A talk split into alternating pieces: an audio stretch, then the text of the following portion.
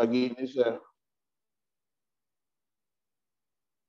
pagi ini saya mau berbicara tentang menabur kebaikan.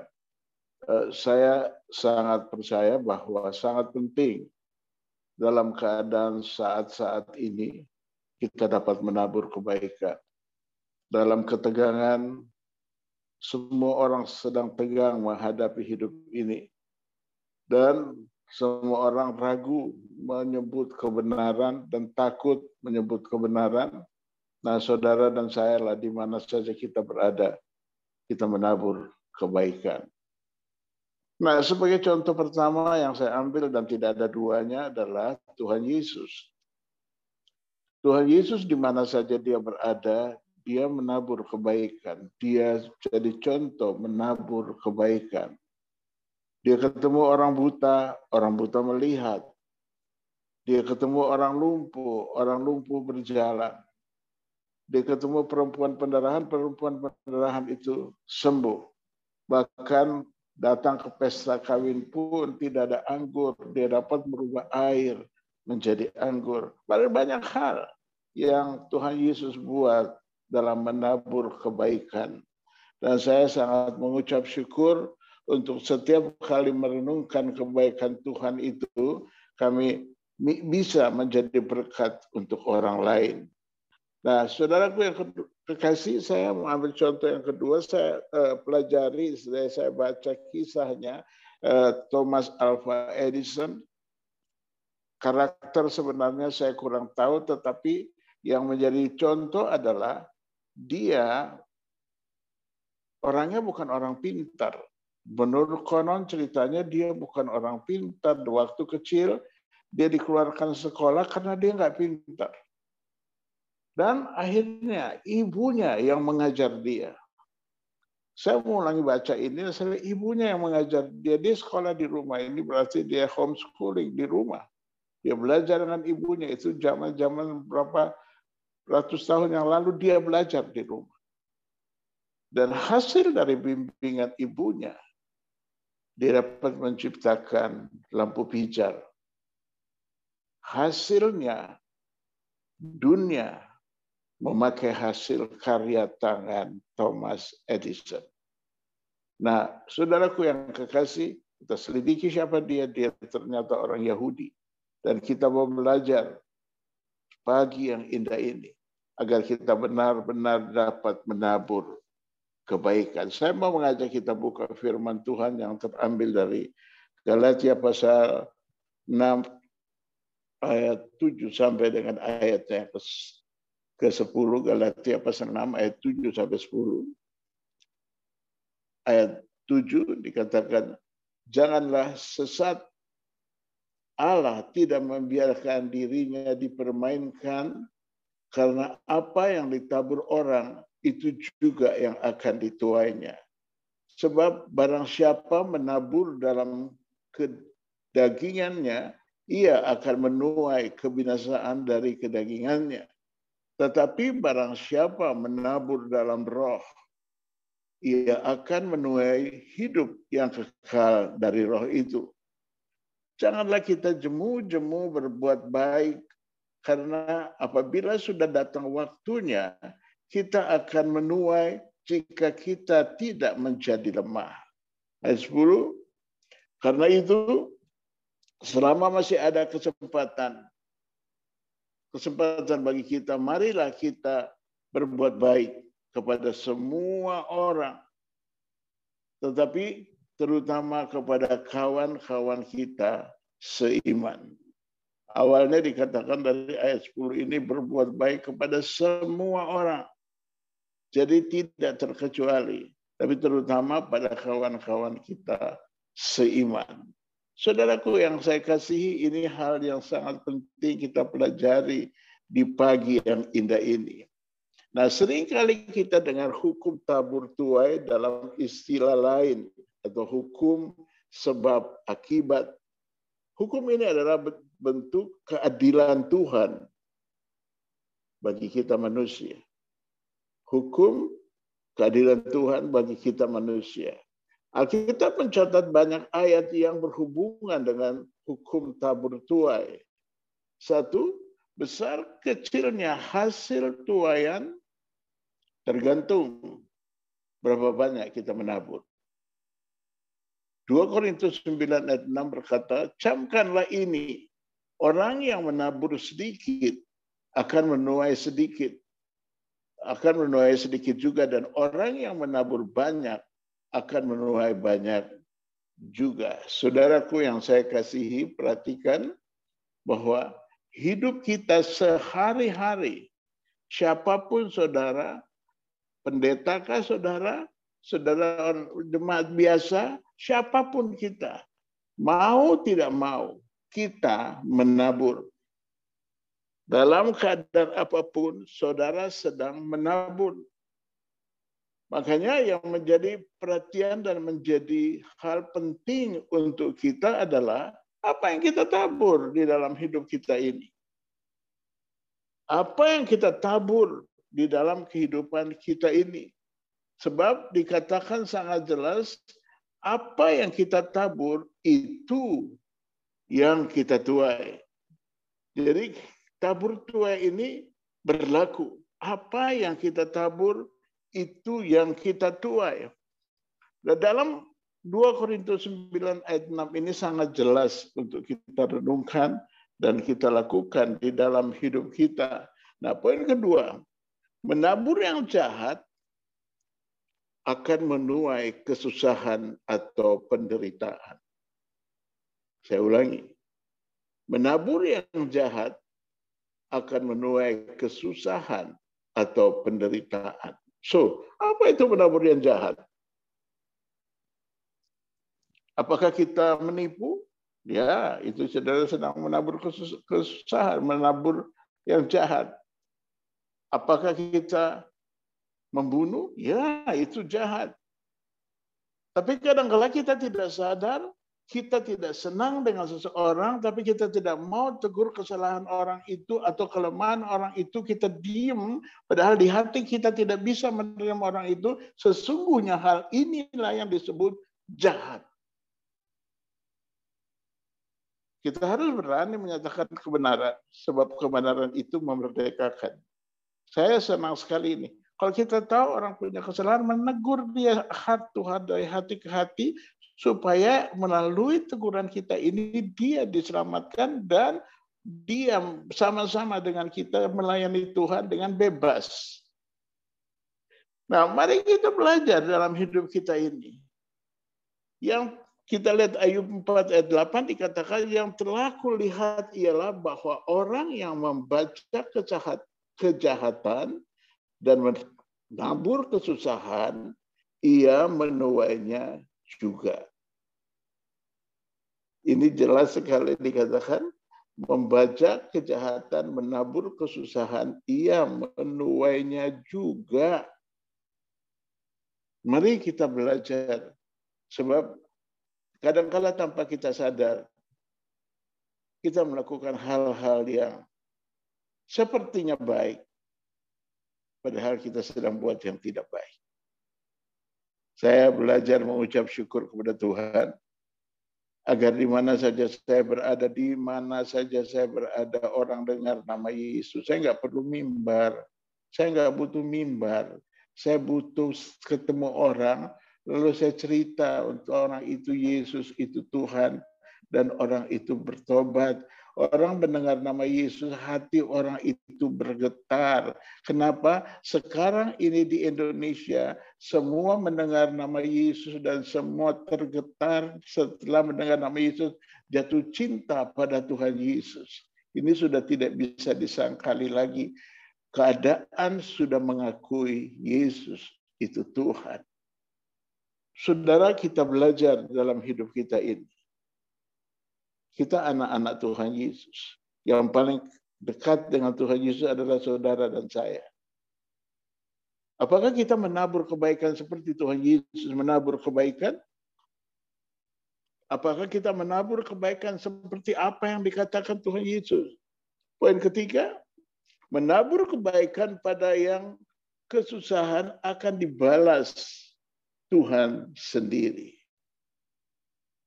Menabur kebaikan pada yang kesusahan akan dibalas Tuhan sendiri. Amsal 19 ayat 17 berkata, siapa yang menaruh belas kasihan kepada orang yang lemah, memintangi Tuhan yang akan membalas perbuatannya itu.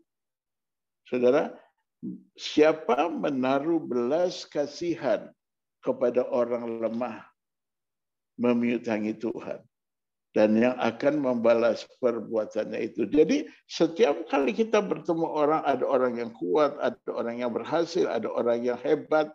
Tapi kalau kita ketemu dengan orang lemah, orang yang bermasalah, orang yang membutuhkan pertolongan kita, saudara dan saya, kita perlu jadi berkat untuk orang itu. Bukan sedikit kita ketemu orang yang sangat perlu pertolongan Tuhan bukan sedikit banyak sekali orang membutuhkan pertolongan Tuhan. Mereka mau lari ke mana cari pertolongan Tuhan? Saudara dan saya lah menjadi jawaban untuk orang-orang itu. Mereka membutuhkan pertolongan Tuhan. Saya kemarin ke pasar, temani istri saya seminggu sekali ke pasar, masuk pasar, jalan di pasar, masuk satu warung yang agak rapi. Saya lihat yang nungguin warung itu, mukanya sih muka orang Cina. Saya hampir hampirin dia, saya tanya namamu siapa? Katanya dia Kevin.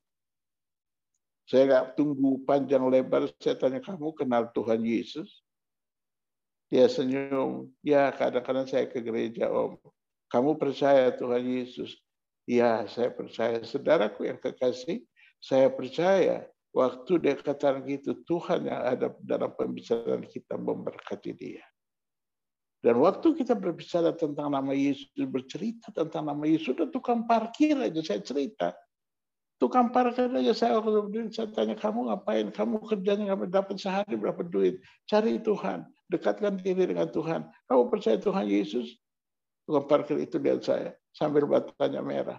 Saya pikir mau marah, ternyata tadinya dia orang Manado, tetapi dia pindah jadi mualaf matanya merah terharu. Dan saya percaya menabur kebaikan di mana saja kita berada. Dan Tuhan adalah Tuhan yang hadir.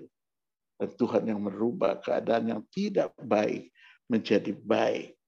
Saya ulangi sekali lagi, siapa menabur belas kasihan kepada orang yang lemah, memintangi Tuhan, yang akan membalas perbuatannya itu.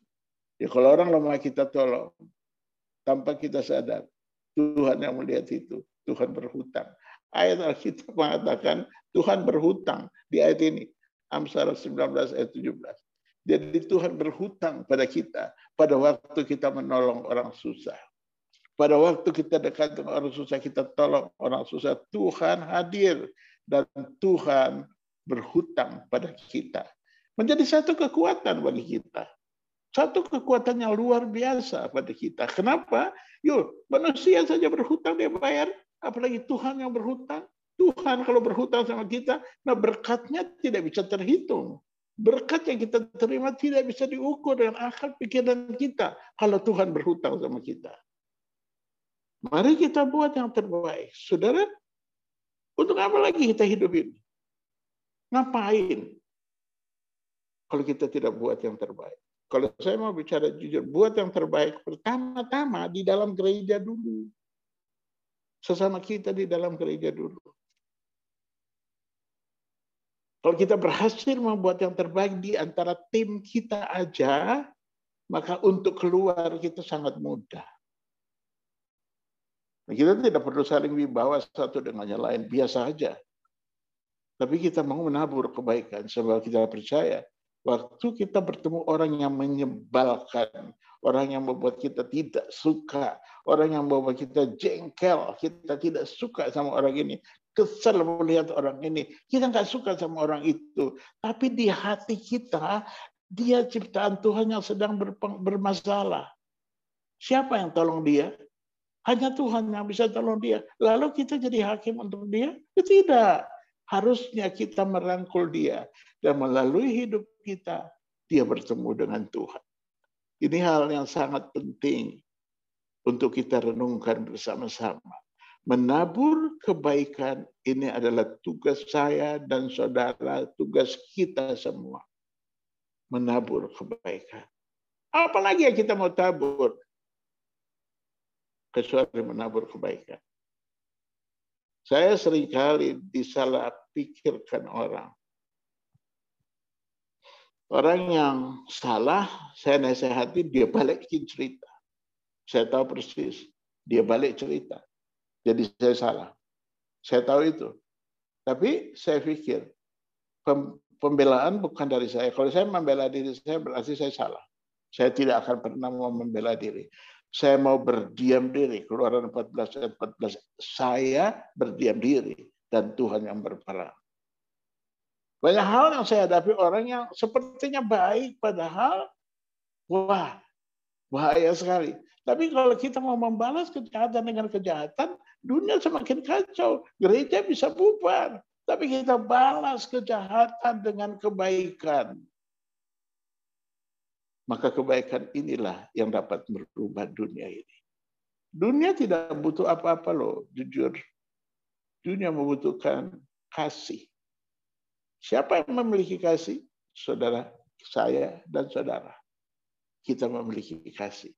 Dan mari kita menabur kebaikan untuk dunia ini. Selanjutnya, poin keempat. Poin keempat dikatakan Galatia 6 ayat 8. Menabur kedagingan menuai kebinasaan.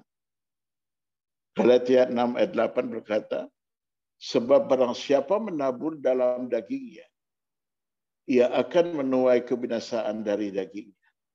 Tetapi barang siapa menabur dalam roh, ia akan menuai hidup yang kekal dari roh itu. Perhatikan baik-baik. Barang siapa menabur dalam dagingnya, ia akan menuai kebinasaan. Makanya kita nggak perlu emosi. Beda ke orang yang menabur dalam roh dengan orang yang menabur dalam daging. Kalau orang yang menabur dalam roh, dia melangkah dengan Allah yang berperang. Tuhan yang berperang, aku diam saja. Itu dia menabur dalam roh. Tapi kalau orang yang menabur dalam dagingnya, uh, dia bela dirinya habis-habisan. Membela dirinya habis-habisan. Ini kita belajar bersama-sama, saudara. Saya lihat kita berapa banyak ikut pagi ini. Kita belajar untuk apa yang kita tabur. Apakah kita tabur daging atau kita tabur roh? Sebab pada siapa menabur dalam dagingnya, ia akan menuai kebinasaan dari dagingnya. Tetapi barang siapa menabur dalam roh, ia akan menuai hidup yang kekal dari roh itu. Roh ini berbicara tentang penyangkalan diri. Kita menyangkal diri, matikan keinginan kita. Saudara kalau kita ketemu dengan orang yang kita tahu dia punya kelemahan, kita tahu dia kita tidak suka sama dia karena dia punya sifat A, B, C, lalu kita diemin. Bukan saja kita diemin, yang celakanya kita diemin, kita ngomong ke orang lain. Jadi orang yang tidak ada berhubungan dengan orang itu membenci orang itu kembali. Loh, saudara sedang menabur di dalam daging. Sebab kalau saudara menabur dalam roh, tegur orang yang saudara lihat salah itu dengan kasih. Kalau dia tidak terima teguran saudara, itu salahnya dia. Saudara sudah bebas. Tapi kalau saudara tidak menegur, lalu saudara bercerita kepada orang, itu saya nggak suka sih, itu saya nggak suka sih, ya, ya kan begini, ya, ya kan begini, ya kan. Akhirnya orang lain image-nya terhadap ya, ya jelek sekali. Yang berdosa bukan ya, nya saudara yang berdosa. Kita menabur dalam roh. Sebab jika kita menabur dalam roh, kita akan hidup yang kekal dari roh itu. Kita menuai hidup yang kekal. So you are happy. You, seluruh keluargamu diberkati Tuhan. Jangan simpan kalau ada kita lihat ada orang yang punya kelemahan. Kita tahu kelemahan dia. Kita kalau kita ngomong dia nanti dia marah. Nah, nggak perlu. Tidak perlu. Saya banyak dibenci orang di gereja Bekasi Timur, pindah ke Bekasi Barat karena benci, karena saya suka negur. Kalau salah saya tegur. Orang itu nggak terima. nggak terima sama saya, benci sekali sama saya. Sampai sekarang masih berapa banyak yang benci sama saya. Bukan urusan saya. Yang penting saya mengasihi dia. Saya menegur di dalam roh. Saya tahu dia berharga di masa Tuhan. Dulu yang sama-sama saya, uh, hebat. Kalau dia berbuat salah, saya tegur. Karena dia masih satu marga dengan saya. Dan itu lebih parah lagi. Saya dibalikin, diceritain lebih parah lagi. Tapi saya mengucap syukur. Tuhan adalah Tuhan yang membela umatnya. Kita mau berbuat yang baik. Berbuat yang baik bukan kata-kata kita membuat orang terawang-awang di udara, bukan. Tapi kata kita, kata menegur sambil kita mengasihi, itu hal yang penting. Waktu kita menegur karena kita mengasihi, kita sedang menabur di dalam roh. Nah, kalau kita menabur dalam roh, kita sendiri akan menuai hal itu. Kita menuai hidup yang kekal dari roh itu. Eh, roh dengan daging kan berlawanan, sangat berlawanan. Nah, mari kita renungkan. Apakah kita menabur di dalam daging atau kita menabur di dalam roh? Penting sekali untuk kita selesaikan hidup kita. Waktu kita nggak tahu sampai kapan. Hidup ini sangat singkat. Life is short, hidup kita sangat singkat. Kita nggak tahu kapan waktu kita selesai. Sebelum kita selesai, kita di antara kita selesai dulu. Supaya hidup kita diberkati Tuhan. Hidup saudara diberkati Tuhan. Kita lihat poin kelima. Poin kelima dikatakan apa? Menabur kebenaran, menuai pahala. Amsal 11 ayat 18 dikatakan, tetapi siapa yang menabur kebenaran mendapat pahala yang tetap. Sedangkan orang yang menabur kecurangan akan menuai bencana. Wow, saya saya membaca ayat ini ngeri sendiri. Kenapa? Saya menabur kebenaran, saya tahu saya akan dapat pahala. Tetapi orang yang menabur kecurangan akan menuai bencana. Saya percaya sekali bahwa hidup kita ini ada dalam pandangan Tuhan.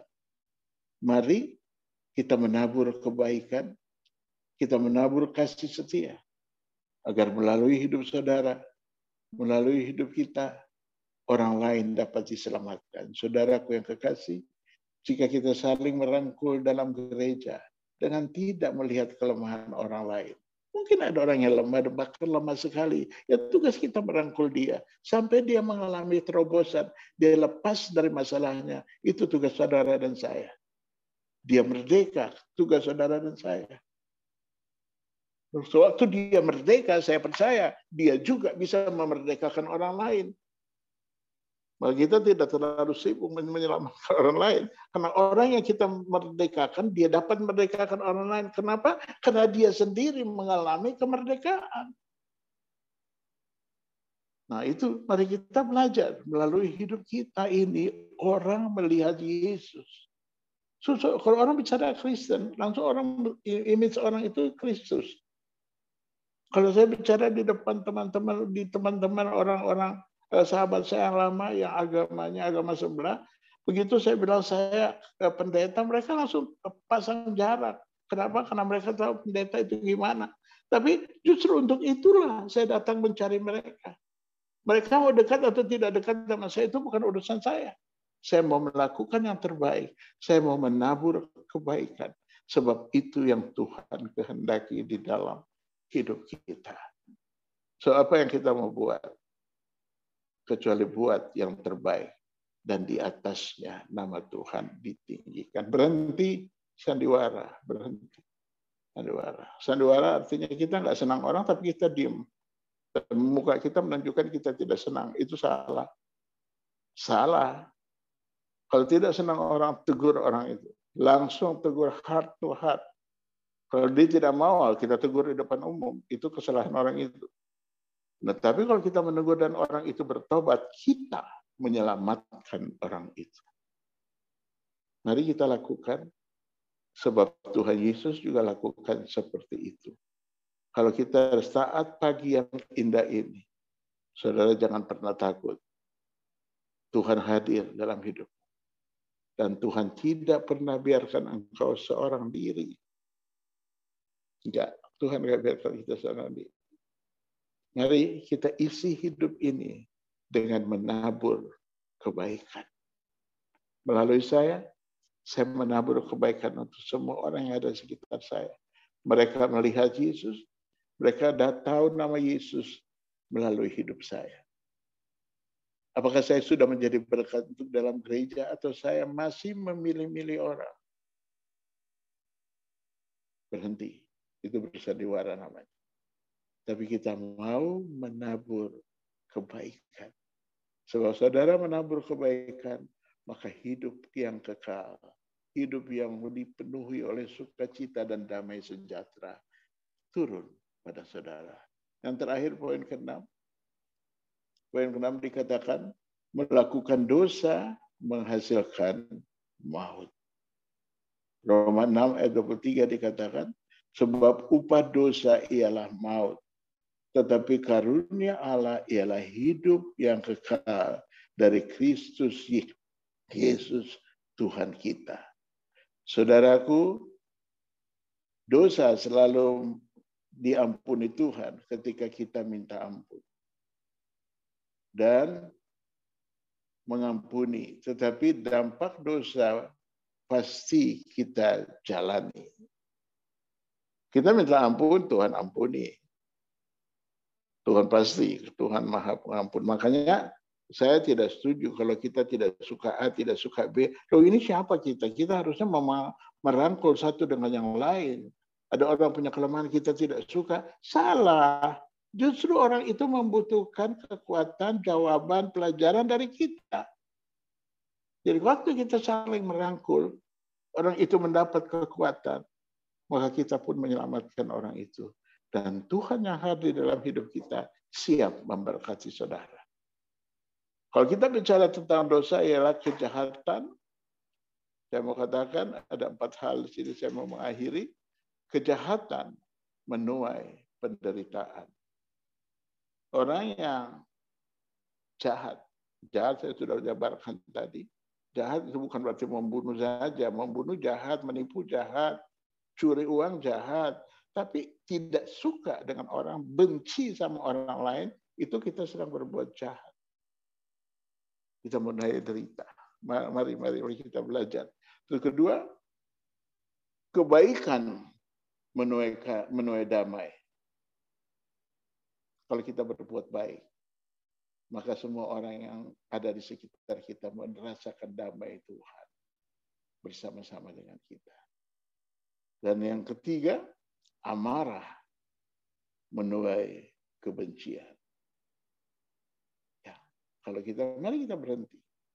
Selesaikan semua itu supaya melalui hidupmu, hidup kita satu gereja diberkati Tuhan semua yang ada dalam gereja diberkati Tuhan.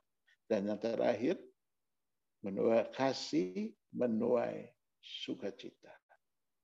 Kalau saudara mengasihi, maka yang saudara akan terima hasilnya sukacita. Orang yang saudara sebel sama dia, nggak suka sama dia, tapi saudara mengasihi dia. Sebab kalau mengasihi itu bukan ngomong doang, dari wajah kita ketahuan kok kita mengasihi atau tidak.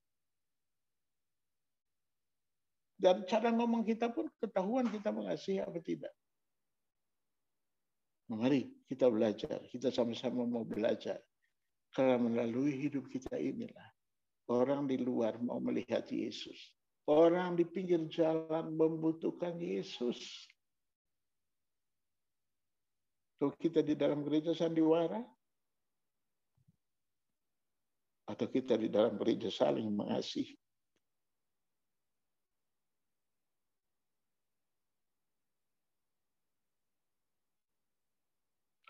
Kalau kita di dalam gereja saling mengasihi, maka kita mudah membawa orang luar masuk ke dalam gereja. Mari kita belajar. Kita tidak mau hidup bersandiwara, tapi kita mau hidup apa padanya. Melakukan kebaikan di dalam hidup kita. Karena itu yang Tuhan kehendaki. Kita berdoa. Terima kasih Tuhan Yesus. Engkau sendiri yang berbicara menuntun hamba. Urapi sucikan, kuduskan hamba. Sehingga melalui firman Tuhan ini, kami semua diberkati dan hidup kami diubahkan Tuhan. Aku mengucap syukur untuk kasih setia Tuhan. Mengucap syukur untuk damai sejahtera Tuhan. Yang bekerja Tuhan berikan hikmat sehingga pekerjaan yang mereka kerjakan berhasil. Yang berusaha, yang dagang Tuhan urapi dagangannya. Sucikan, kuduskan dagangannya. Minta perlipat gandaan terjadi. Terima kasih Tuhan. Aku menguduskan setiap kami masing-masing. Saudara angkat tanganmu dan terimalah berkat Tuhan. Dengan saudara taat dan setia menyenangkan hati Tuhan maka diberkatilah engkau, diberkatilah keluargamu, diberkatilah usahamu, diberkatilah engkau di mana saja engkau berada dan apa saja engkau kerjakan dibuat Tuhan berhasil. Terima kasih Tuhan Yesus, hamba mengucap syukur dalam nama Yesus. Amin. Saudara, besok hari Rabu tanggal 1 Desember kita akan ikut uh, Morning Chapel dengan tema meditation yang akan dibawakan oleh Bapak Pendeta Lukito Budiarjo. Saya harapkan kita kumpul semua agar kita diberkati Tuhan. Selamat pagi,